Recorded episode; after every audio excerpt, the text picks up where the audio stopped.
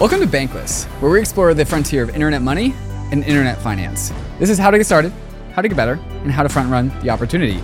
I'm David Hoffman, here without my co host, Ryan Sean Adams. But nonetheless, we are here to help you become more bankless. And on today's show, this is a very special episode. We are talking about NFTs on Bitcoin. And this has been the absolute talk of the Bitcoiner world ever since Ordinals, this new protocol, has started to fill up all the Bitcoin block space with JPEGs. Yes, you heard that right with NFTs. NFTs are now part of Bitcoin. And it's through this brand new protocol called Ordinals, which is doing some interesting stuff with Bitcoin block space. And it has caused a bunch of controversy as to whether or not this is a legitimate use case of Bitcoin. Is that even a fair thing to charge an app with being illegitimate? Some people think that this is spamming the Bitcoin blockchain. Other people think that this is just what you're allowed to do with Bitcoin. If you pay the Bitcoin fee, then you're able to get into the Bitcoin blockchain. There's been some other conversations as well as what can you do with NFTs on Bitcoin? Is this really anything useful or is this just a place to put monkey pictures on Bitcoin? Did you know, Bankless listener, that you can actually run Doom on Bitcoin? And I actually do play a little bit of Doom live here on the show. My two guests are Casey Rodarmor, who is the creator of Ordinals, this protocol that is filling up Bitcoin block space with JPEGs, and also and also my good friend Eric Wall, who is somebody that I frequently tap into in order to get help navigating the Bitcoin world because as of course I don't pay nearly as much attention to Bitcoin as I do with Ethereum, and just the way that Bitcoin works is fundamentally different than how Ethereum works. So I'm bringing in Eric Wall as a technical co-host, co-moderator to help me guide through this conversation with Casey.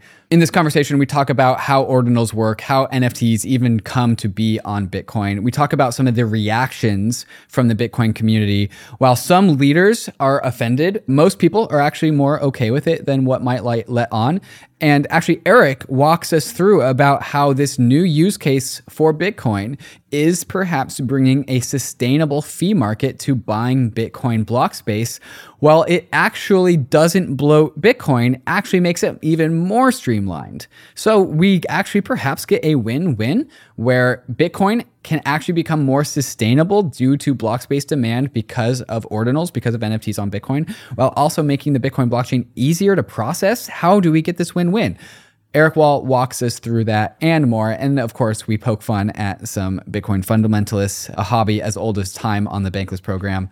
But first, before we get to all of these conversations, we have to talk to our friends at MetaMask. And MetaMask has built out this brand new educational platform, which they're calling MetaMask Learn. You can go there and check it out at learn.metamask.io. But it is an interactive course for you to learn about Web3. Through MetaMask Learn, you can do things like be guided through how to set up your MetaMask wallet, but also learn about core basic crypto principles like what is Web3? What does self custody even mean? What are NFTs? What is DeFi? What's digital identity?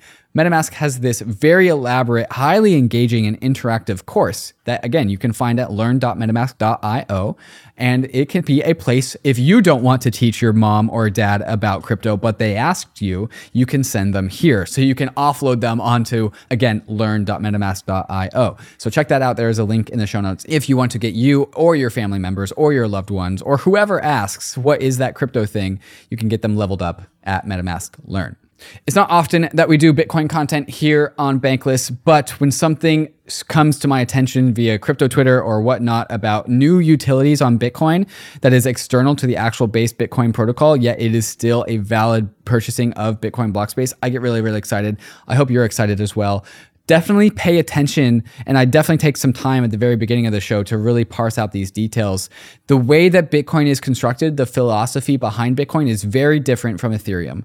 Bitcoin and its soft forks which we go through in this episode segwit taproot they're actually about taking features away from bitcoin allowing for the second layer around Bitcoin, something like ordinals, to be built upon Bitcoin. And so rather than hard forking features in, which is the Ethereum philosophy, Bitcoin hard forks take features out, but that still does enable some expressivity on higher order layers around Bitcoin. So definitely pay attention to the different philosophy behind these two systems. It is a topic of conversation that's always super interesting to me, and you can unpack some of the ways that Bitcoin is built differently. But of course, we are ultimately going to be talking about NFTs on Bitcoin and all the other second order consequences to that as well.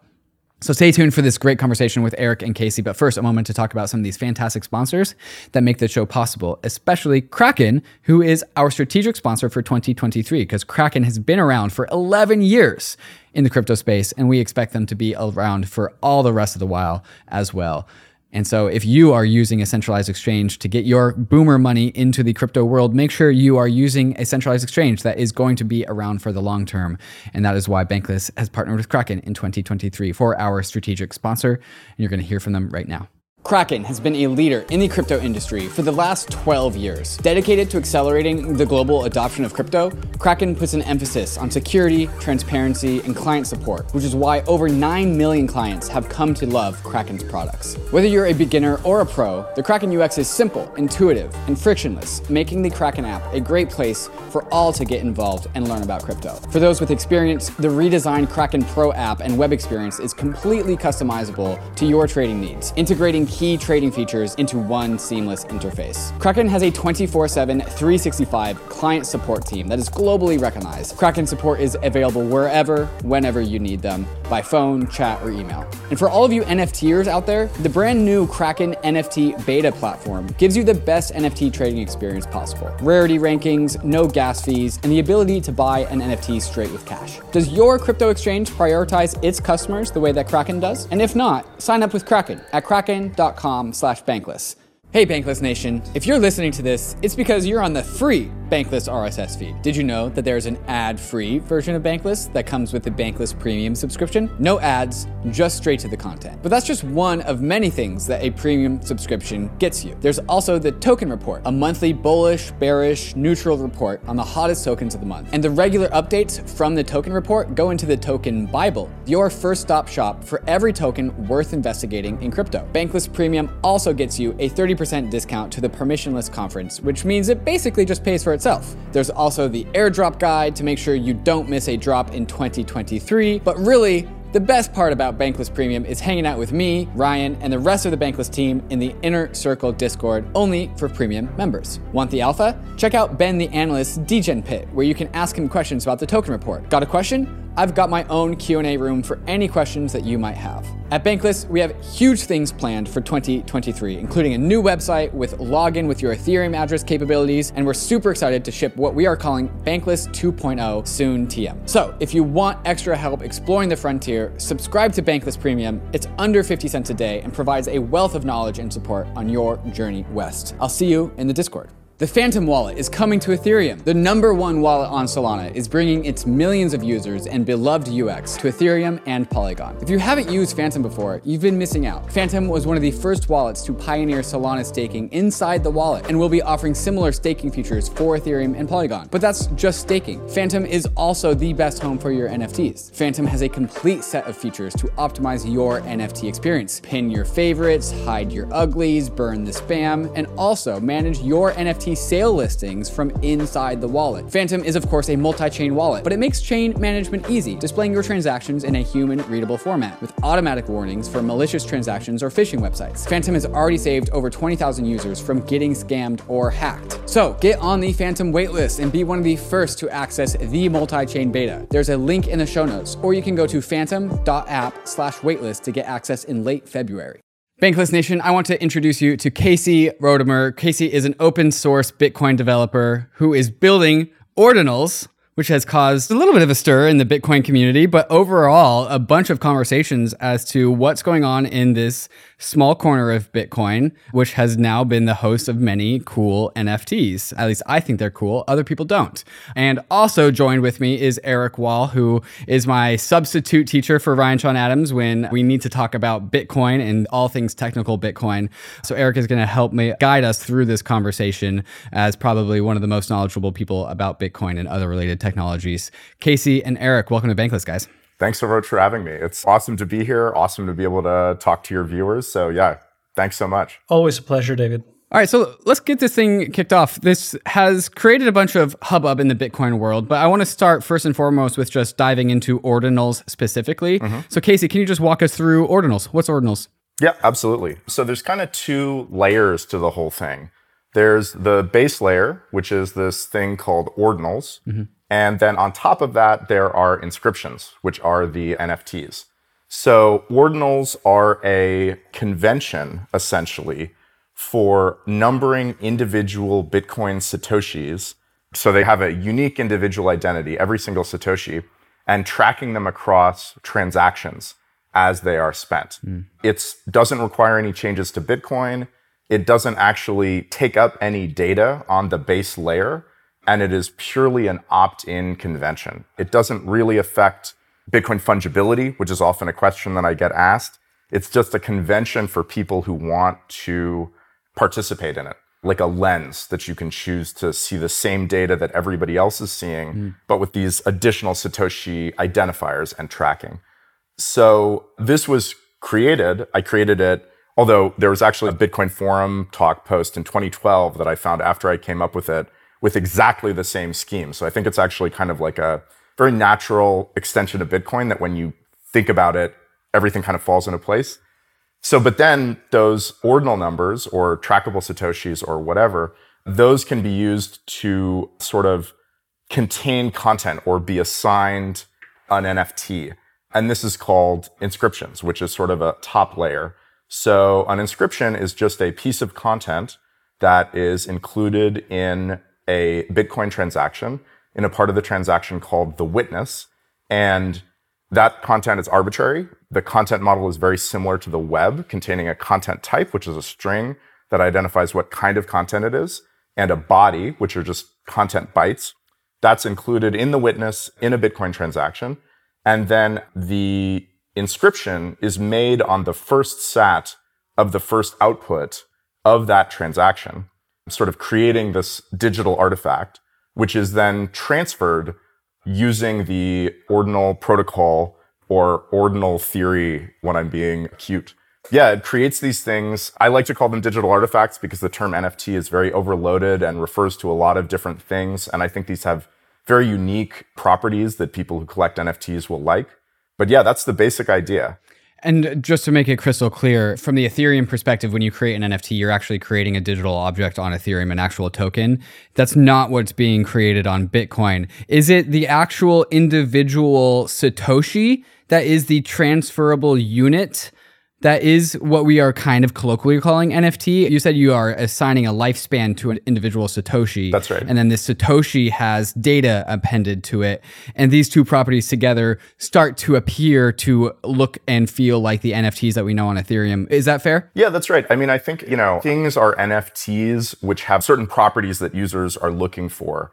They want them to be unique, they want them to be transferable, they want them to have a piece of content associated with them. So I think whether or not these are NFTs is sort of up for everybody to decide according to their own mm-hmm. definition of what an NFT is. Sure. But yeah, that's correct. Essentially, the sats are already the tokens and they're sort of mm-hmm.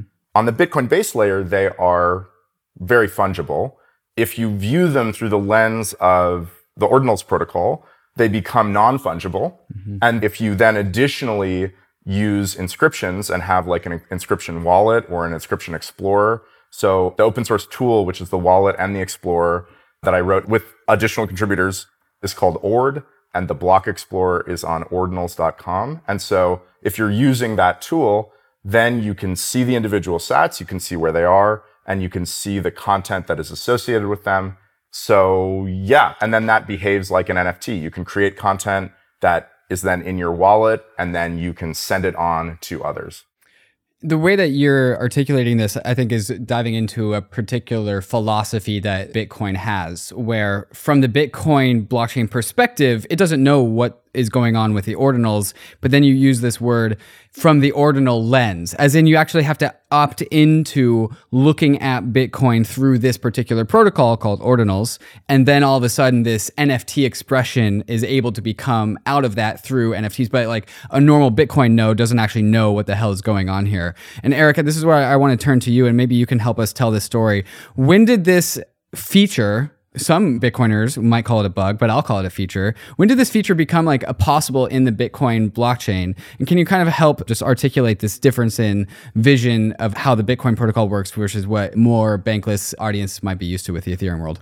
Yeah. So creating different clients that interpret what is going on inside the Bitcoin blockchain and sort of building meta protocols on top of the Bitcoin blockchain has existed for a long time.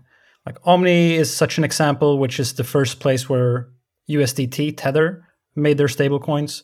Mastercoin and Counterparty are also such protocols. The thing with ordinals, and especially in how the inscription part is made, leverages Taproot. Mm. So we've always been able to embed arbitrary data inside the Bitcoin blockchain using op return, but it was limited to, I think, 80 bytes. So, to the extent that it's been possible to create a protocol that embeds arbitrary data on Bitcoin. That's always been possible. It just became, with Taproot, it became significantly simpler to do that in single transactions to embed sizable sums of data in a single transaction. So it's always been possible to create like an NFT layer on Bitcoin. It already exists, like Rare Pepes exists on Counterparty mm. on Bitcoin already today. It just now you can make much larger content types due to certain limits that were removed in Taproot script versus regular segregated witness scripts. I don't know if I'm explaining that in the most simple way, but the way that you can think about it is that it was always possible to embed arbitrary data into Bitcoin. Mm-hmm. And then in 2017, segregated witness came and we got this extra chunk up to four megabytes of witness data could now be assigned to Bitcoin blocks. However, in individual transactions, there were still limits to how much data you could put into individual transactions.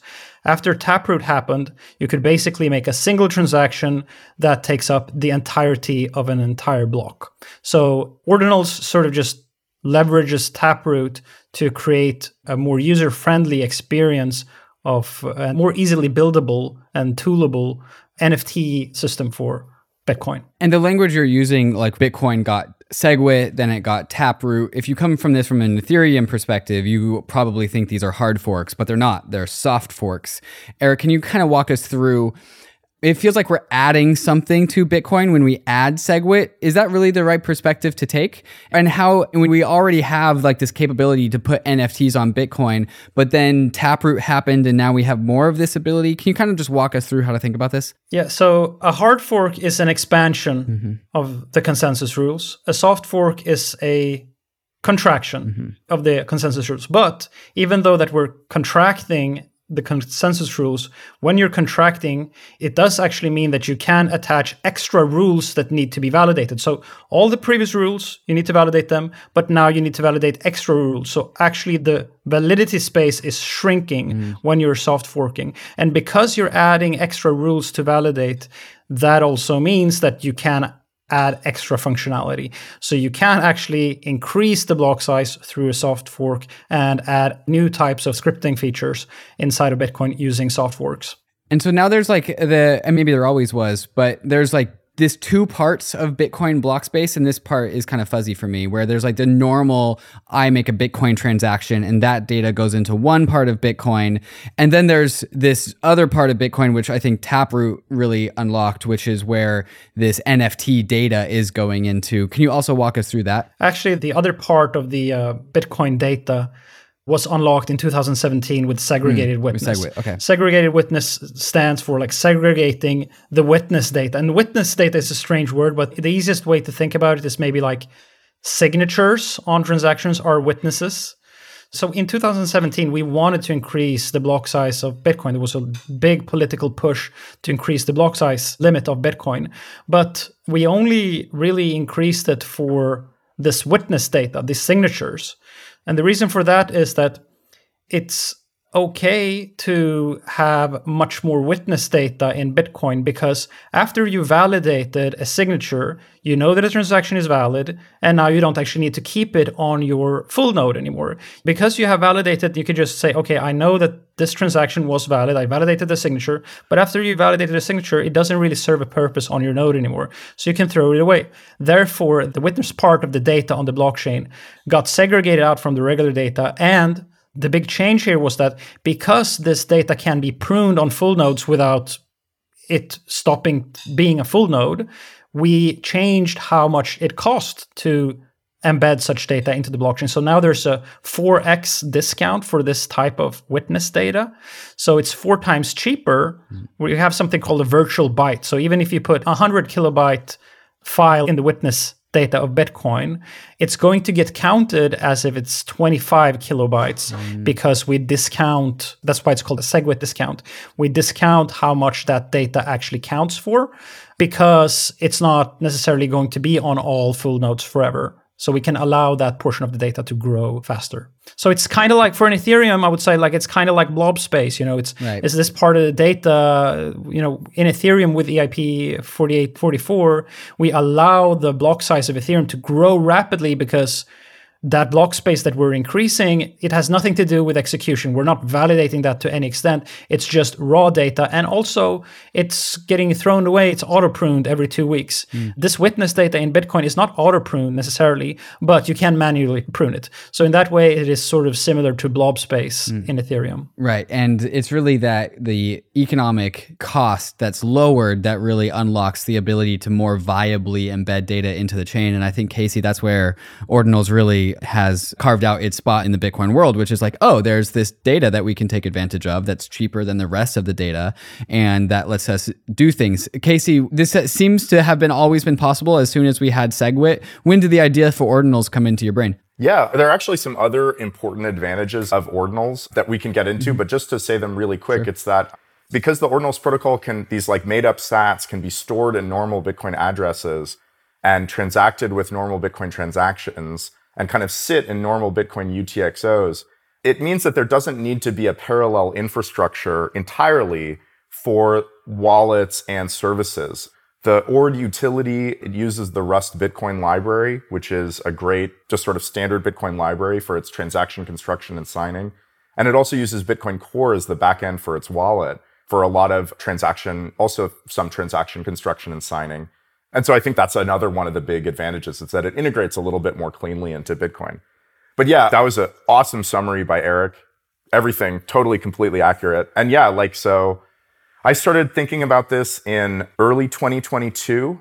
I've done some generative art and I sort of saw that, you know, when NFTs got popular in 2017, I wasn't super interested. I just didn't see anything that really spoke to me or anything that like I could, you know, contribute to as a creator.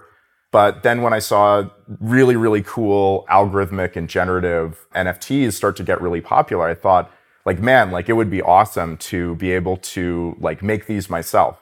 And I think I actually I wrote a test ERC 721 contract, but for a variety of reasons, I didn't really feel like the tooling didn't strike me as very good. There are some sort of technical issues. So like every NFT on Ethereum is a separate smart contract. And so technically, they can kind of have different properties. You need to audit them for security, for immutability. You need to audit them for where the content is stored. Some of them are, you know, totally secure, totally immutable, no backdoor keys, and content is stored on the Ethereum blockchain. Sort of going down in the tiers of like desirability for most collectors. You know, then there's things that are on IPFS, which are stored by hash but IPFS is basically like BitTorrent, and people can stop seeding content at any time. Systems like Arweave, you know, I don't want to get too mean or controversial or anything, but I'm not convinced by the economic incentives of those systems.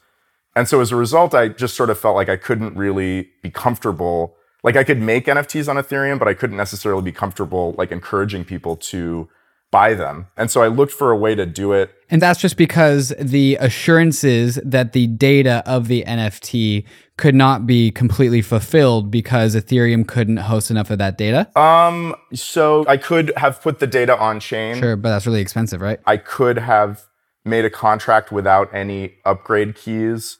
I would have been a little bit unhappy having people like have to audit the code the way that NFTs are commonly sold on Ethereum, and like I'm fuzzy on this, so correct me if I'm wrong, is that you know when you sell an NFT on OpenSea, you give OpenSea permission to transfer your NFTs. So that being the standard by which NFTs are traded, also not very enthusiastic. It really wasn't any one thing. It was just sort of a you know loose collection mm-hmm. of concerns. Mm-hmm. So then I, you know, I'm a Bitcoin developer. I used to be a Bitcoin Core contributor, although I'm honestly not exactly comfortable calling myself like a Bitcoin core dev because I was a very minor one and that was a long time ago. And so I started to look for a way to do this on Bitcoin. So in early 2022, I just started noodling. And one technical difference between Bitcoin and Ethereum is that Bitcoin uses the UTXO model. So a wallet is just kind of these collection of coins. And these coins, you know, they don't have any like permanent identity.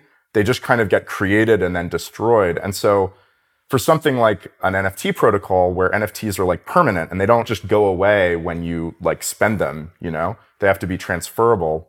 That's when I started noodling on this like ordinals thing, this low level, this like trackable sats.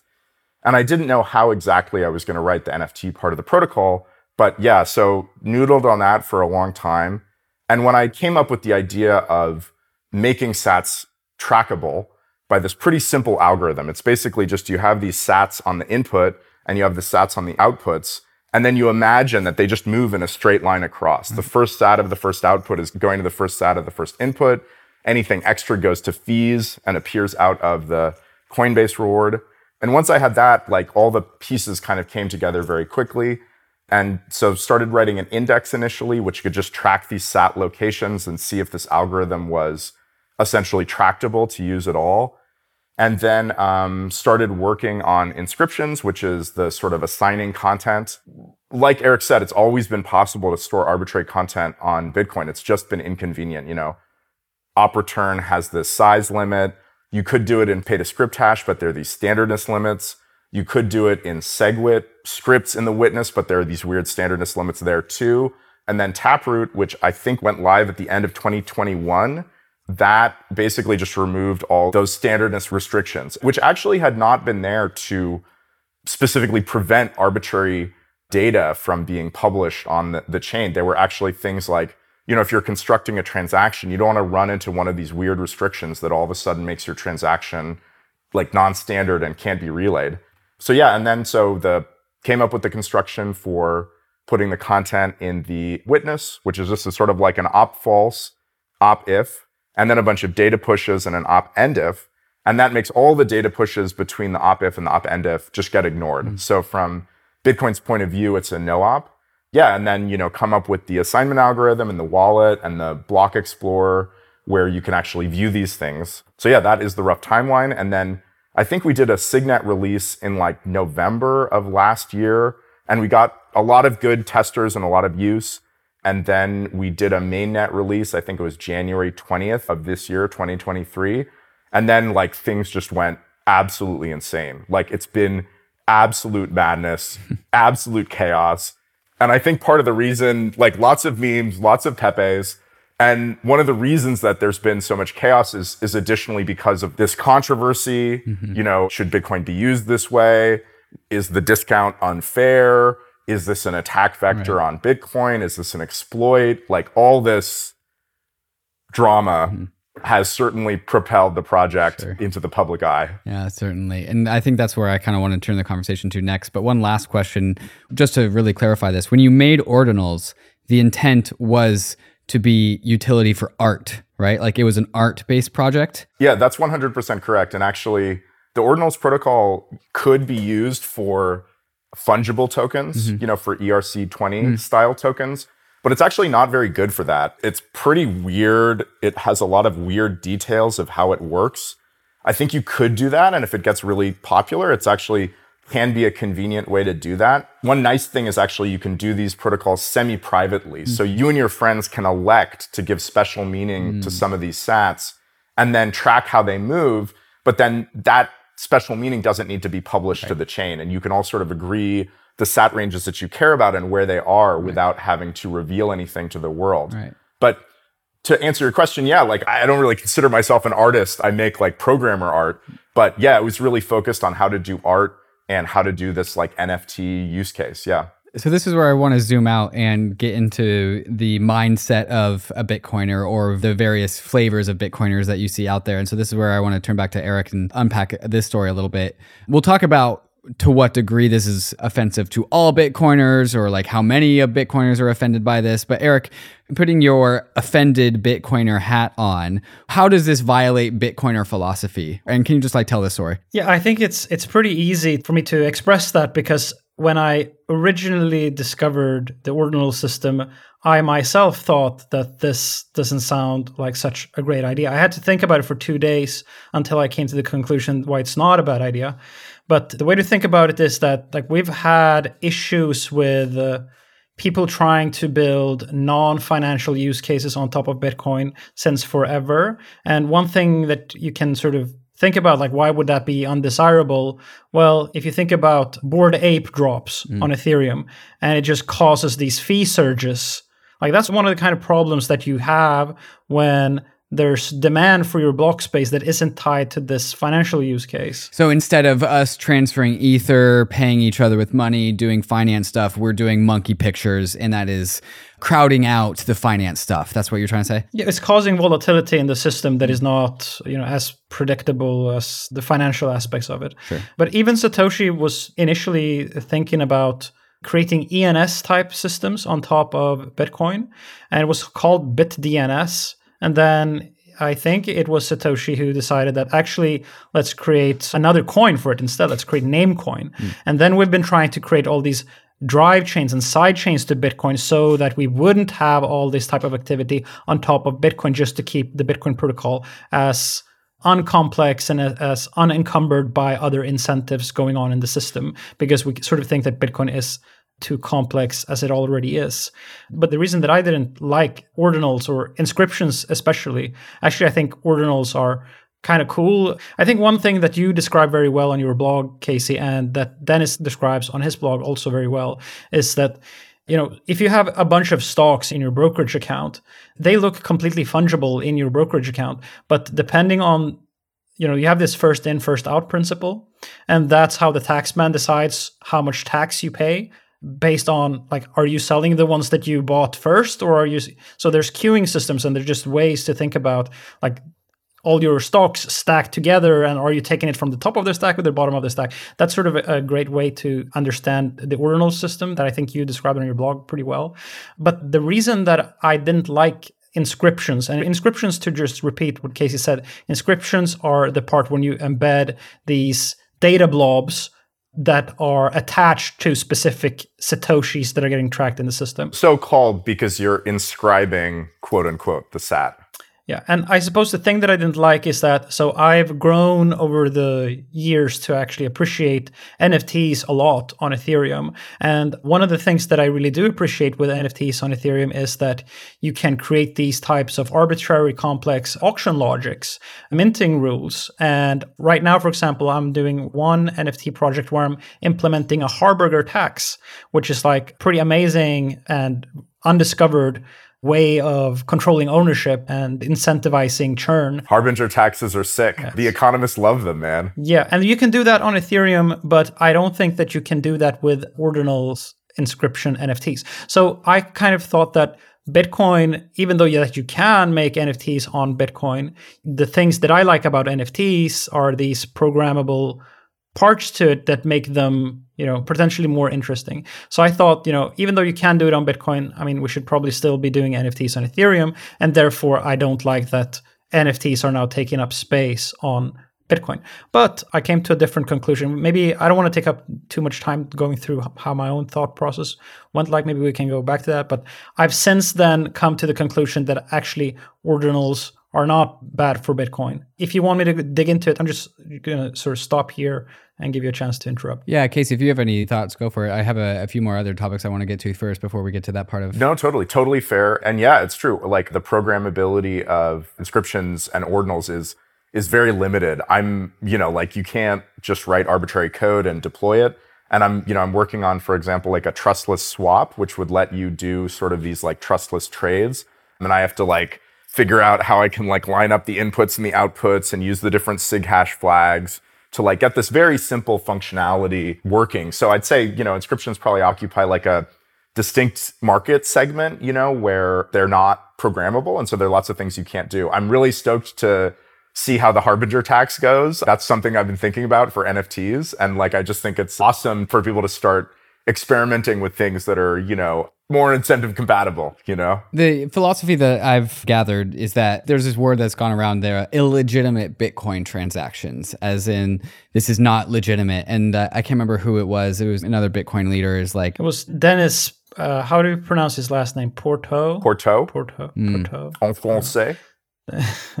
It's Dennis anyway. He wrote the blog post on ordinals that got me, you know, up to speed and interested in it. So that's sort of why you know I jumped in and started to transfer my Trump NFT cards onto the ordinal inscription systems. And instead, That was a big early inscription. That was a big boy. I noticed it. yeah, yeah, it was the same guy. You know, uh, correct me if I'm wrong, Casey, but what I heard is that the guy who made inscription number one, which is a dick butt, is someone who looked at the ordinal system when it was sort of in beta, maybe on Signet, and just hard forked it and deployed it on mainnet without you being ready for it. And then he made a dick butt on mainnet using the ordinal system. So that was the same guy. Yeah. Yeah, that was the same guy that made the Trump NFT card for me uh, using the ordinal system. Yeah, Correct me if I'm wrong. No, yeah, that's roughly true. It kind of didn't need any changes to be on Signet versus Mainnet. It kind of worked with both. But we had this artificial limitation in the client that if you tried to run out on Mainnet, it would complain because we didn't want people creating inscriptions that might get invalidated if we changed the protocol. Luckily, we never needed to change anything that would invalidate an old inscription. So all inscriptions that have been made on Mainnet are valid and will continue to be valid. But yeah, so I made a test inscription to see how it works, and I was like, okay. And then like immediately like dick butt. Like um, game developers have this term. It's uh, TTP, which stands for time to penis, and basically it's the time between when a user like downloads or installs your game for the first time to the point that they can make another user look at a penis or penis-like object you know, and the ordinals, the inscriptions TTP catastrophically low. Inscription number one. Second one is a dick butt. We have to give a shout out to the guy who did it. His Twitter handle is rot13maxi. He's a G. So He's awesome. Yeah, super great guy. G. Yeah. I agree. So the Bitcoiner philosophy, a Bitcoiner philosophy is that we want Bitcoin to only be about money. Monetary premium, monetary premium, monetary premium. And so that's what Bitcoin block space is preserved for. And if you put anything else in the Bitcoin blockchain that's not about transferring Bitcoins or using BTC as money, that's like quote unquote illegitimate. And I wanted to pause and camp on this legitimate word. To you, Eric, what makes a legitimate Bitcoin transaction? And is this even a fair question to ask? Yeah, I think that you have the question slightly misframed because the thing that Bitcoin maximalists have been saying is that actually financial transactions are the most economically dense type of activity hmm. that will just bully everything else out, which isn't actually necessarily true. I mean, we have mm-hmm. one Satoshi per byte fees, like the minimum possible, and it's all financial transactions. And now the fees are actually going up, and it's because of these uh, uh, dick butt pictures are actually finally, you know, it might be possible that the dick butts are saving the security budget problem for Bitcoin. like the dick, dick butts may, may actually make it so that we don't need to increase the number of coins in Bitcoin. So uh, they may save the the problem. Like dick butts could be the solution, but some Bitcoiners are currently like really don't want that kind of stuff because they believe that it's going to weigh down the chain and fill it with nonsensical data, which is actually also an incorrect interpretation of what the long-term consequences of ordinal inscriptions actually will be, in my opinion. And I think Casey also echoes this that when we're talking about Bitcoiners and their, you know, distaste for ordinals and inscriptions, I actually did go to one of my, you know, most one of the maxis that hates me basically, and I said, you know, why don't you go to your community and just do a poll and see what do you think? Like, what do you think about or- the ordinals inscriptions? And it wasn't like ninety percent hated ordinals or anything. Actually, fifty percent of people said if they pay the fee, it's fine. Hmm. You know, a lot of Bitcoiners are libertarians. Maybe you could argue that Taproot made it very easy to embed arbitrary data onto Bitcoin, sort of like a mistake. You have Luke Jr., for example, saying that people are lying and tricking the code Right. because if you look at how Casey is inscribing data into these blocks, he's using this tap script, which is basically like you have opcodes, and he has one opcode that says OP false. And that means that when that transaction is executing, the Bitcoin node doesn't actually even look at, it doesn't even actually execute the opcodes that comes after uh, OP false. So you can put tons of chunks in there. And also, Casey, you said that there are no restrictions or limitation whatsoever in Taproot.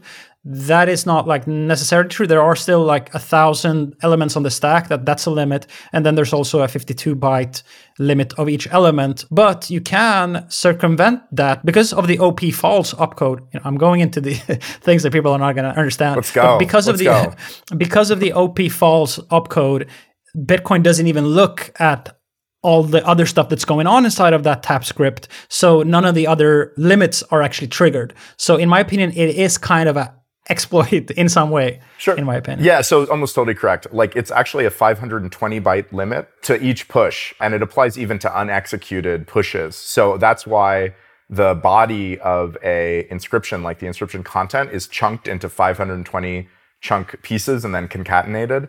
And the 10,000 stack limit, that's also like just for the depth of the stack at any one time, Right. like after an opcode. So yeah, it is a hack. Yeah, and then there is the standardness limit, which is why Right. you know the main block, that massive single inscription block, which I was very surprised to see so soon. I was like, maybe that'll happen eventually, but not now. You're talking about the four megabyte block that happened that had to be in collaboration with the miner, right? Because you can't broadcast those transactions on Bitcoin directly. That's right. Yeah, exactly right. Yeah, yeah.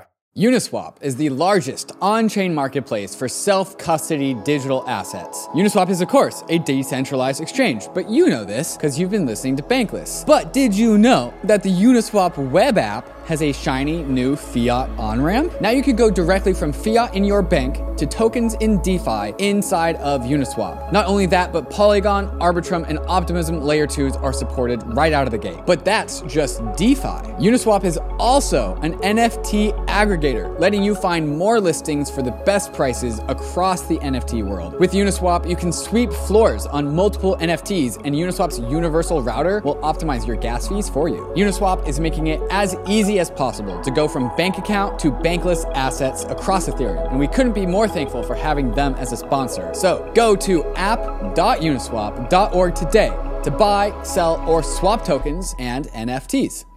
Arbitrum One is pioneering the world of secure Ethereum scalability and is continuing to accelerate the Web3 landscape. Hundreds of projects have already deployed on Arbitrum One, producing flourishing DeFi and NFT ecosystems. With the recent addition of Arbitrum Nova, gaming and social dApps like Reddit are also now calling Arbitrum home. Both Arbitrum One and Nova leverage the security and decentralization of Ethereum and provide a builder experience that's intuitive, familiar, and fully EVM compatible. On Arbitrum, both builders and users will experience faster transaction speeds with significantly lower gas fees. With Arbitrum's recent migration to Arbitrum Nitro, it's also now 10 times faster than before. Visit arbitrum.io where you can join the community, dive into the developer docs, bridge your assets, and start building your first dApp. With Arbitrum, experience Web3 development the way it was meant to be secure, fast, cheap, and friction free.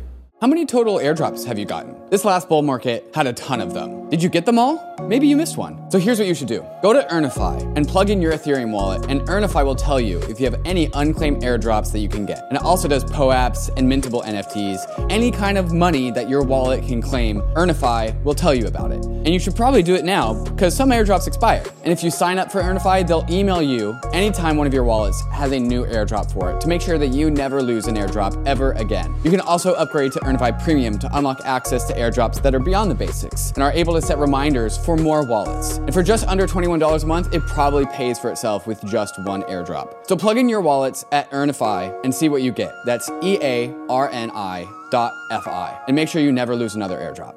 One interesting thing is actually, it looks like the op false op if construction was actually anticipated by some of the authors of SegWit because they didn't want you using op push, op drop, I think, which would be another way of pushing data and then, you know, removing it from the script so that it doesn't do anything.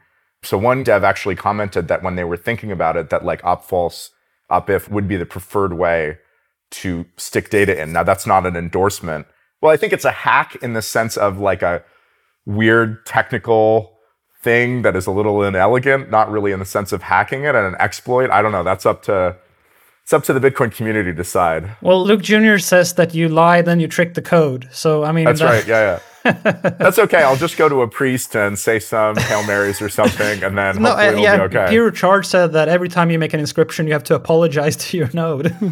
so there are those kinds of people. But to get back to the point, is that 50% of even, you know, the people that follow yeah.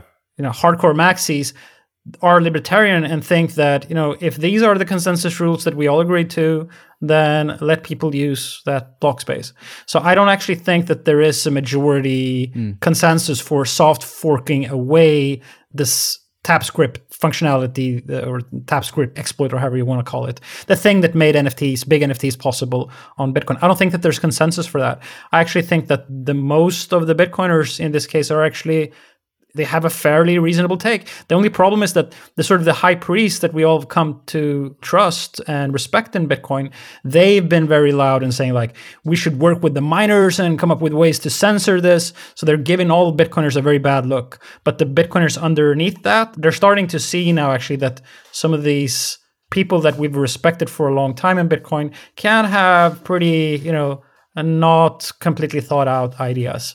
I need to back that statement up a little bit by also explaining why I don't think that NFTs on Bitcoin are such a bloaty problem in order to make people understand why I say that. But that's going to take me like five minutes to explain. So I'll pause again and leave the word to you guys. Yeah, that's totally right. And it's like I help run a Bitcoin meetup in SF that meets once a month. Tons of Bitcoiners show up. I go to a bunch of local Bay Area Bitcoin meetup events. And like most Bitcoiners think it's super fun. I mean, when I say most Bitcoiners, I'm just saying like the slice of Bitcoiners that I interact with in real life. They think it's fun or they don't really care. They're like, okay, whatever. You know, people are going to do things with Bitcoin that I like don't really care about. And so, yeah, it's been just a few, you know, well, I don't know, a few, many people have been upset, but it's been, you know, one sort of weird maxi contingent, the toxic maxi contingent. And a lot of, like you said, a lot of very weird takes from people who I feel like should kind of know better. Like, I mean, like the miners should censor it is like kind of weird because one would think that miners would be incentivized to include such transactions and collect the fees. And then miners sort of attempting to set a higher fee rate for certain transactions implies a level of, if you just try to do it naively, it implies a, a certain level of collusion between miners to agree to enforce this policy and essentially not undercut each other by doing this. So, yeah, just goes to show that like the Bitcoin community is hopefully diverse, hopefully mm-hmm. fractured. A lot of people have a lot of different opinions. And I'll offer a prediction on top of that, which is that if you can make a full block, like a four megabyte NFT, which we've seen, the one we saw was 3.94 megabytes that we saw. Yeah, I noticed it had a few extra transactions in it. I was like, guys, come on, you got to make it the whole block. I think in this case, you know, they were probably trying to get there first. And also, if you look in a block explorer, you can sort of see how this giant ordinal inscription just squeezes these tiny, tiny others. So maybe they did it to just show the scale, just show like this is how big Banana for uh, scale kind of thing.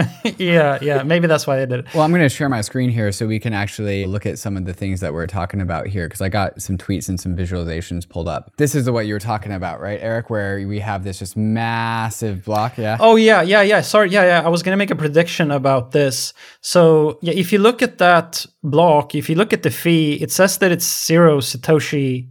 Like it doesn't didn't pay any fee that transaction. Mm-hmm. So why did a miner include it? Well, if you think about it, well, the miner had to receive some, and this is actually good that the miner must have been paid out of band. So they got mm. paid, you know, from the Over the counter. they got paid in a different channel. Just they probably said, you know, send some bitcoiners to this wallet and we'll mine this huge ass NFT for you. And they had to go directly to the miner to make this happen because otherwise the standardness rules, the policy rules would have rejected it. So the miners are in a unique position where they can include these giant inscriptions that take up an entire blocks. And that's so special. And that's such an exclusive thing that I think that this miner could have asked for you know, a week ago, people would pay in total in transaction fees like $1,200. And what do you think? Like, if you're an Ethereum project or an NFT project and you want to make one block, one giant NFT, I think that you could charge for sure $10,000 for that, $20,000 for that. You could charge maybe $50,000 to put that in a single block. And if that's the case, if you put a huge transaction like this, and if you put also a giant transaction fee on top of it, then you actually screw up the game theory of the Bitcoin blockchain because these miners are going to start to reorg each other's blocks just to, to include the transaction, which is why it's much better that the people who do offer this payment for the inclusion of the NFT, they go directly to the miner. They pay the miner, here's the money, because then like there's no point of reorging out that big NFT by another miner because it has zero satoshis per byte. Mm. So this is actually a game theoretically safer way to mm. include those large transactions. And all the people that are saying now that you know, we have a four megabyte block and it pays almost nothing in fees. They just don't understand the relationships between the NFT artist and the miner, and that it has to be out of band to preserve the game theoretical properties of Bitcoin. And I think this, this miner that did it, Luxor, They've just invented a new business model. There are going to be people that are lining up mm. to get full block inscriptions and they're going to be able to charge $10,000, $20,000, $50,000 per full block NFTs. And they're actually going to start to outcompete other miners because they're making so much more money. While the other miners are making like $2,000, $3,000 per, per block in transaction fees, Luxor could make 20, 30, 40,000 per block. So the whole game, the entire game of Bitcoin mining has just changed forever with this. So congratulations, Casey. You just changed the game for Bitcoin. Wasn't expecting it to happen. Yeah, I think if this became common enough that certain miners were making more money, we'd have to think about like what is the game theory of that reorging and possibly consider lifting the 400,000 weight unit standardness limit so that these could just be in the mempool.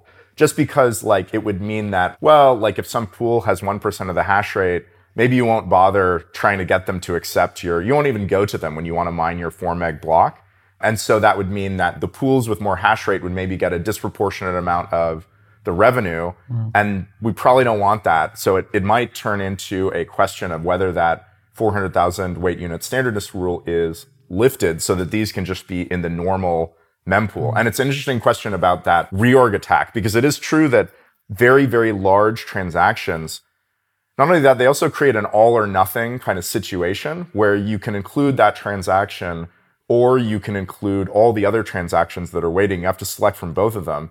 So it reduces the cost a little bit of like kind of incentivizing miners to mine junk, you know?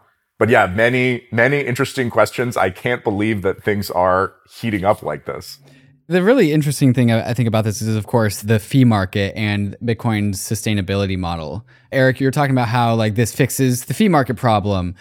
Some Bitcoin maxis, the archetype of Bitcoin maxis that I have in my head, actually deny the problem of the fee market in the first place.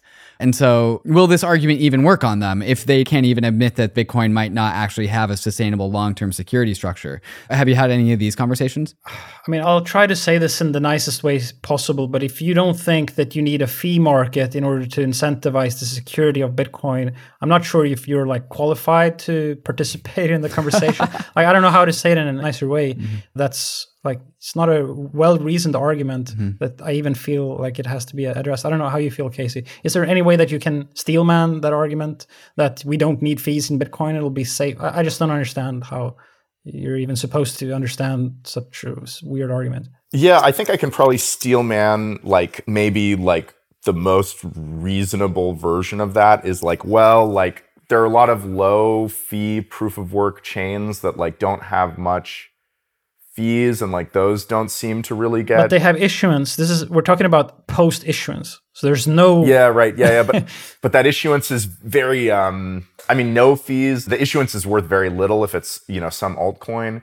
But that is i don't really think that i can steelman this argument because like because the subsidy is declining. It's getting cut in half every four years. It's going to go to nothing faster than people think. People say like oh you know, it's 120 years before we have to worry about the subsidy declining. Listen, in 120 years, for the last four years, the subsidy is going to be one sat per block. Like this is not going to provide any security budget. Although ordinals give sats names A through Z and the names get shorter as they go on. So the last 26 sats to be mined will be Z through A. So maybe that will help compensate. But assuming that people don't go crazy for like rare and exotic sats, yeah, we need a fee market. There's just no way that Bitcoin long term can survive without a fee market. And you know, like anybody who's very religious kind of about anything, not to pick on religious, but if you're like a fundamentalist about something and you just think like Bitcoin is perfect and it does not have any problems and sort of you just deny any talk of problems. I mean, it's just not a constructive viewpoint that you can really engage with successfully. So this all happened in this last month, which is crazy. This is one of the first like if you call this a Bitcoin app, Bitcoin apps that I've seen adopted so quickly, so just fervently. And we've already seen like the fees actually start to show up on Bitcoin, the additional block space demand. And so this is why this has captured mine and Ryan's attention. Is like, oh, like block space demand. That's that's like block space demand is a paradigm that Ryan and I live by. Mm-hmm. And now I'm seeing this like have this use case on Bitcoin that's creating block space demand.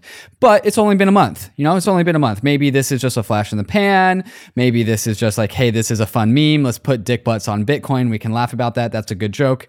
Eric, how like sustainable do you think this is? Like, do you think like, yo, we've perhaps fixed the Bitcoin fee structure, or is this like, eh, this is a more of a philosophical conversation at this point? We'll see how this plays out. Like, kind of where are you on the spectrum of like how serious this is? No, I mean it's 100% early days. We don't know how this is going to play out. I think that we've just added a new sort of natural source of demand for Bitcoin's block space, and I think that that's good. But the one thing that still irks me a little bit is that I do think that Andrew Poelstra had this mail on the Bitcoin mailing list where he warned about volatility, like transaction fee volatility. You know, we've already seen that scarcity pricing is a real thing. And even without NFTs, fees can go up and down extremely fast. So I think, you know, what it might actually accelerate is that Bitcoiners are thinking about actually, can we burn some of the transaction fees when the fees are really high and then just have like a constant low inflation. Instead, we're, so we're sort of pushing ourselves through reinventing EIP 1559. that might be the outcome. And that would be, I think, a better outcome than having no solution at all to the security budget problem. So, more fees are definitely good if we can harmonize them over time. And we know from Ethereum that we can. I think that if we just figure out how to harmonize those fees that we are amassing through NFTs, then it's going to be a net good. So if we keep on leaning into this maximum case scenario is every single block is four megabytes. Eric, you talked about how this actually doesn't present a bloat problem. Can you walk us through that? Yeah, so this is actually kind of funny. I'll try to explain it in the it's a pretty complicated topic to understand, but I'll, I'll try to be pedagogical or I'll try to explain it in a simple way. So the first time that you hear about NFTs on Bitcoin, you're sort of like, haha, NFTs on Bitcoin, that's dumb or that's funny. And then the next thought you have is probably NFTs shouldn't be on Bitcoin. Bitcoin is for transactions, right? And then the third thought that you have is actually, you know, it's not true that you can't really bloat the Bitcoin chain in any way because there are block size limits. Every block has a limit that we have agreed on that no matter how this block is filled, we are okay with this limit. Like that's what the block size limit is for. We set a block size limit so that over time the Bitcoin node wouldn't become unwieldy to sync. So it's not a matter of you know weighing the bitcoin blockchain down with all these nfts it's just a matter of what type of content are going to be inside of those blocks. So it's a matter of what type of content is inside of bitcoin not how much we're weighing it down. Okay so now you've become a little bit smarter. You're understanding that we're not breaking the block size limit of bitcoin or anything. Now you can have another thought which is that actually though when you're leveraging TapScript in this way that Casey has sort of invented, you this is pretty difficult to understand, but most Bitcoin blocks are not actually four megabytes. And it's not because there are not enough transactions, it's because only the witness data is allowed to fill out the block up to four megabytes. There's a base block in Bitcoin that has a one megabyte limit, and then the witness data has in total a four megabyte limit. So when you're doing Casey's thing, inscriptions, then you can really max out these blocks because you're using the TapScript witness data. So if people are doing inscriptions, it might become more common that we see four megabyte blocks. So now you're back to the idea that actually we are making the Bitcoin block heavier to download. But okay, so stay with me, try to follow me a little bit more. I'm soon done. So now the next realization that you're going to have is that but what is the reason that witness data is cheaper on Bitcoin? There's actually a reason for that. And it's because witness data is something that after you validate it, you can throw it away, you can prune it. So it doesn't have to stay on the node forever. Now, there's yet another thing in that context that you also have to think about, which is that there's something called assume valid. David, have you ever heard of assume valid? Mm-mm. I mean, I know the opcode, but like I don't know what it does. Casey, do you know what assume valid is? Yep, yep, sure do. Okay, so assume valid was a pretty controversial configuration setting that was incorporated in Bitcoin Core not that many years ago. I think it was maybe like 2018 or something like that. Mm. What the assume valid option does, which is now the default in Bitcoin, is that when you're syncing a Bitcoin node for the first time, assume valid assumes that the signatures up until a certain block height are valid. So you download them, but you don't actually validate them. And then only after uh, a specific block, let's say halfway in, then you start to validate signatures. This is a way that they sped up. It sounds like checkpointing. It sounds like checkpointing, but it is different because it happens when Bitcoin Core releases new clients, mm. there's a new checkpoint inside that. Okay. So it doesn't come like, you know, every 20th block it automatically checkpoints. Right. It comes from the release cycle, sure. which means that the developers are looking at which block are actually getting assumed valid in the config. But what we've noticed is that they manual checkpointing. So it's manual checkpointing by the developers, by the developers, in the release cycle, and then the people that install. Okay. For technical reasons, it's not quite checkpointing. Like I don't think that, for example, Bitcoin Core will neglect another valid chain because it does not have the checkpointed block. For example. Yeah. So it's more of a soft checkpoint. And also, it still checks that all the balances and stuff like that mm-hmm. adds up. It just skips the signature validation. So, assume valid is much safer, sort of, than a checkpoint. However, they keep moving this assume valid checkpoint or whatever you want to call it forward. So, the last time they did it was only five months ago. So, now we come to the sort of the final conclusion here that if more of the Bitcoin data is getting gobbled up by inscriptions, which is witness data, which is more easy to prune, and you don't validate it in most situations, you just download it. It's like the blockchain will consist of more blob space than regular space, which makes the node actually easier to sync because it has a higher concentration of blob space that you can actually prune. So the node that you actually have to store at the end of the day will be smaller in bytes because you can prune the witness data.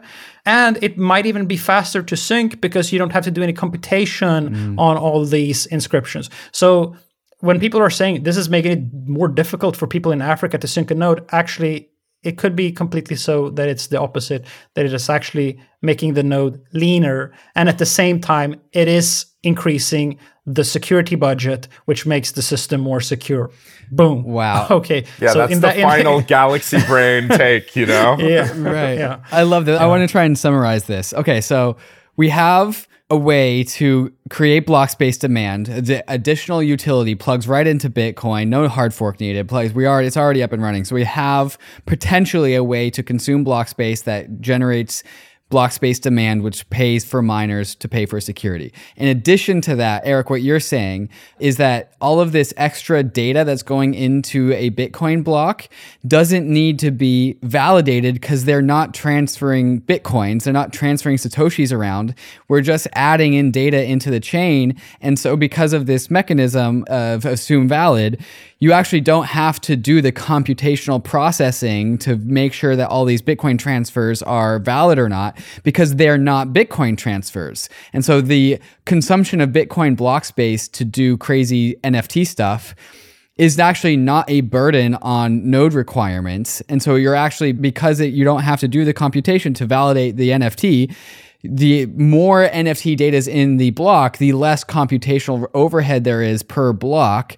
And so, boom, we've solved, perhaps solved, Bitcoin's block space demand problem while also making the chain more manageable by nodes globally across the world. Is that a fair summary? Yes, except for one tiny, tiny little nitpick, which is that the four megabyte blocks, you actually still have to download it. Mm. It's less computationally intense to validate because you don't validate mm-hmm. most of it. If it's this four megabyte block that we just saw, that's you don't have to. There's nothing to validate at all except like the proof of work header mm-hmm. in the header hash.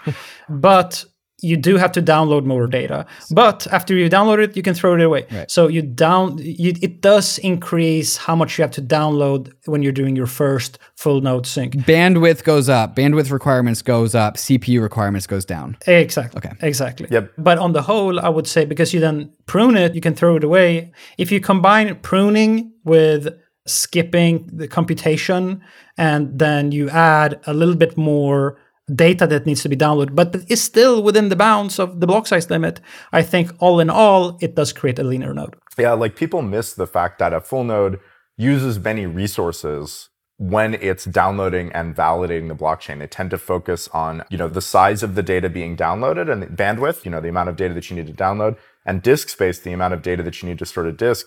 But for example, signature verification is very expensive.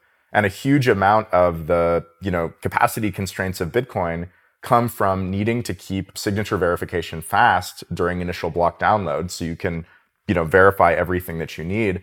And for example, that inscriptions don't contribute to that signature verification budget. And then you could imagine, and this is, you know, an upgrade that is not on the table now, nobody's proposing it, but you could imagine an upgrade that would let full nodes just not download download witnesses at all at some point in the future. The witnesses are sort of in a they are segregated in the block, so they're elsewhere in a separate Merkle tree. And you could have an upgrade which said, okay, you know, any witnesses that are older than a year or older than this many, you know, Bitcoin Core releases, we're just not going to download them. And I wouldn't want to say whether these are full nodes or not, but these represent a reasonable security compromise. I'd say we don't have full nodes in Bitcoin anymore ever since we introduced the assume valid flag as a default. That's a philosophical thing that I can't vouch for. I mean, yeah, it's a different security trade off. And some people run without the assume valid flag. But yeah, this would give us an additional security trade off. And it would mean that you didn't even have to download this old witness data. And, you know, the people who cared about the rare Pepes, they would be free to continue downloading and storing and archiving all the rare Pepes in the witnesses. And it might even be that bandwidth and disk space no longer becomes a concern for most nodes. But the thing that I think that you need to take away from this is that you saw that, you know, me walking through the realizations and the twists and the turns and then mm-hmm. the galaxy brain take at the mm-hmm. end.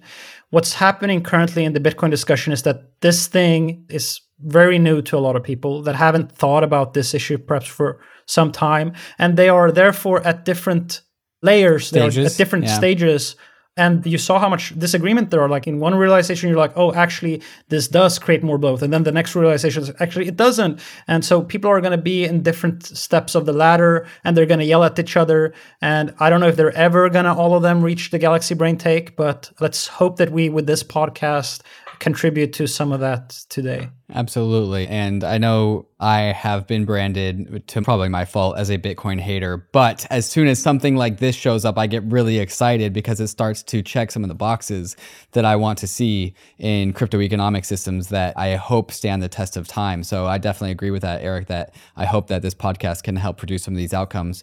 The last topic of conversation, I want to start with this particular inscription, inscription 466.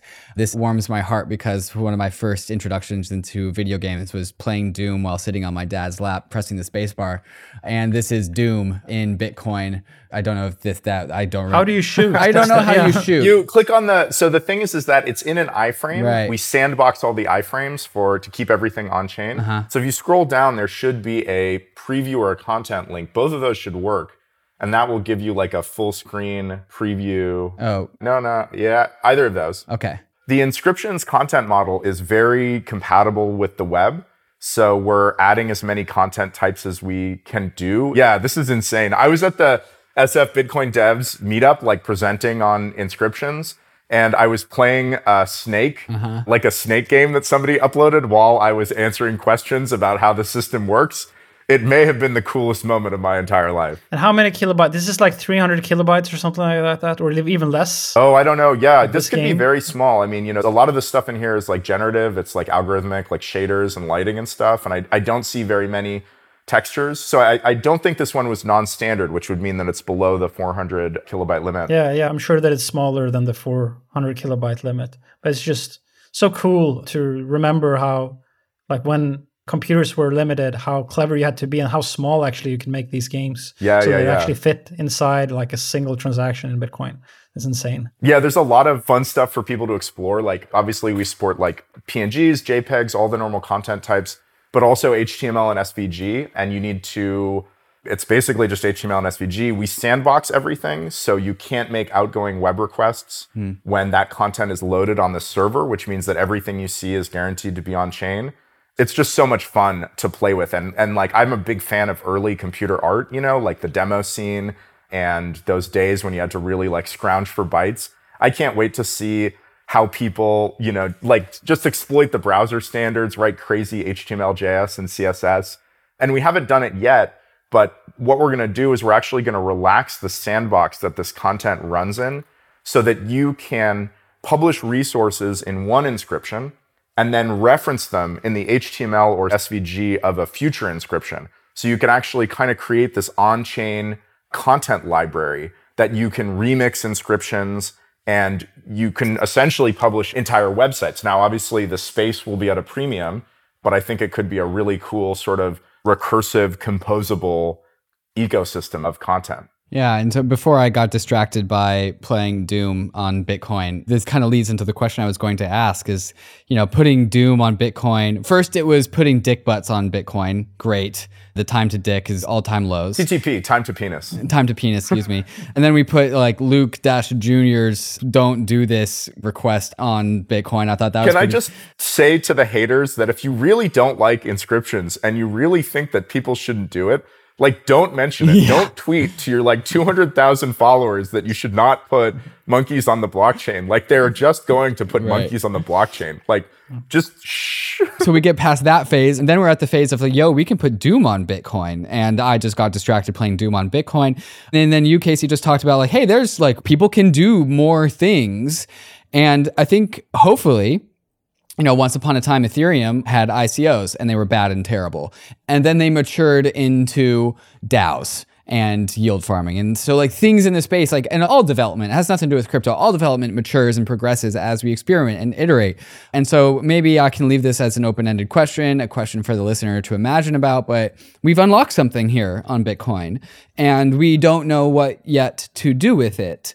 But people are sound like knowing crypto people are going to play around and they're going to try stuff and maybe we unlock some vast green new field over in bitcoin land that unlocks some new use case that both fixes the fee issue on bitcoin and makes bitcoin uh, easier blockchain to run And hopefully more fun. Bitcoin is starved for fun. 100% eric do you have any comments on that Yeah, no, I agree that Bitcoin is finally once again fun again. Do you guys remember that subreddit had a logo with a wizard that said, you know, Magic Internet "Join Money," us, yeah. Magic Internet Money."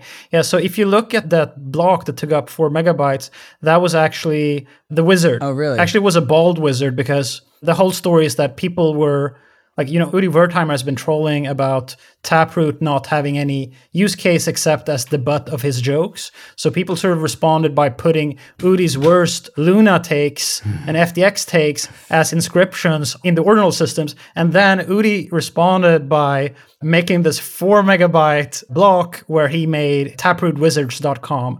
And it tries to reignite the spirit of having fun with Bitcoin again. And actually, I just like one hour before I jumped on this podcast, I got the second like wizard that was made. So now my profile picture, do you know the inscription number uh, my inscription number is 1107. 1107 And Udi's is, I think, 652. And if you want to filter inscriptions from your Bitcoin core node, you can check out inscription 666, which is a patch that Luke Dash Jr. wrote to filter your inscriptions. So very handy to be able to reference these things. how do i search by ordinal number casey is that possible Its inscription number, currently, we don't actually surface Okay. a URL to do that because they're unstable. Ah. We can't stabilize them. You can actually type ordinals.com slash inscriptions slash the inscription number, and that will give you the inscriptions list starting with that inscription. So it'll be the first one. And there's a nascent market forming for these things. Like the level of degeneracy is extremely high.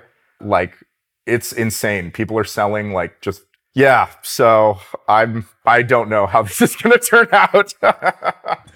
Well, I think we can end it there unless you guys have any other additional things to say. Here's Eric's inscription number with, oh, we got some tungsten cubes, we got the rainbow, we got the Bitcoin wizard. Let me do the mandatory podcast guest shilling. Uh-huh. So like yeah, like check out the project at ordinals.com. That's the block explorer.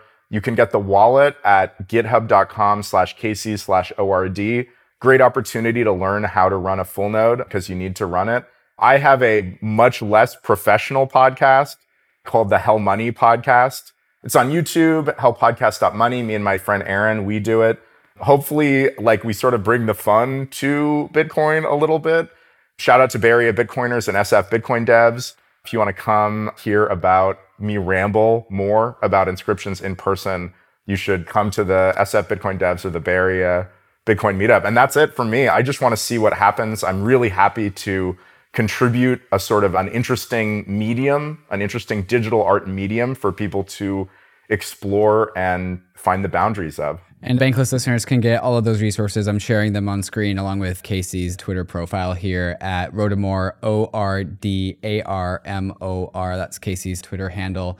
And he looks like he's got all of his links over on his Twitter bio as well. And of course, thank you, Eric, once again for tapping in to be my Bitcoiner technical co host. Uh, much appreciated all the way through and through. You can follow Eric at ERCWL on Twitter. Casey, Eric, thank you both for coming and helping me walk me through NFTs on Bitcoin. Thanks so much for having me. Awesome conversation. Thank you so much, David. Yeah, it was fun. Thanks a lot. Cheers. Cheers. And like always, Bankless Nation, crypto is risky, Bitcoin is risky, ETH is risky. NFTs on Bitcoin, perhaps also risky, who knows? But maybe we fix the fee subsidy, so maybe less risk?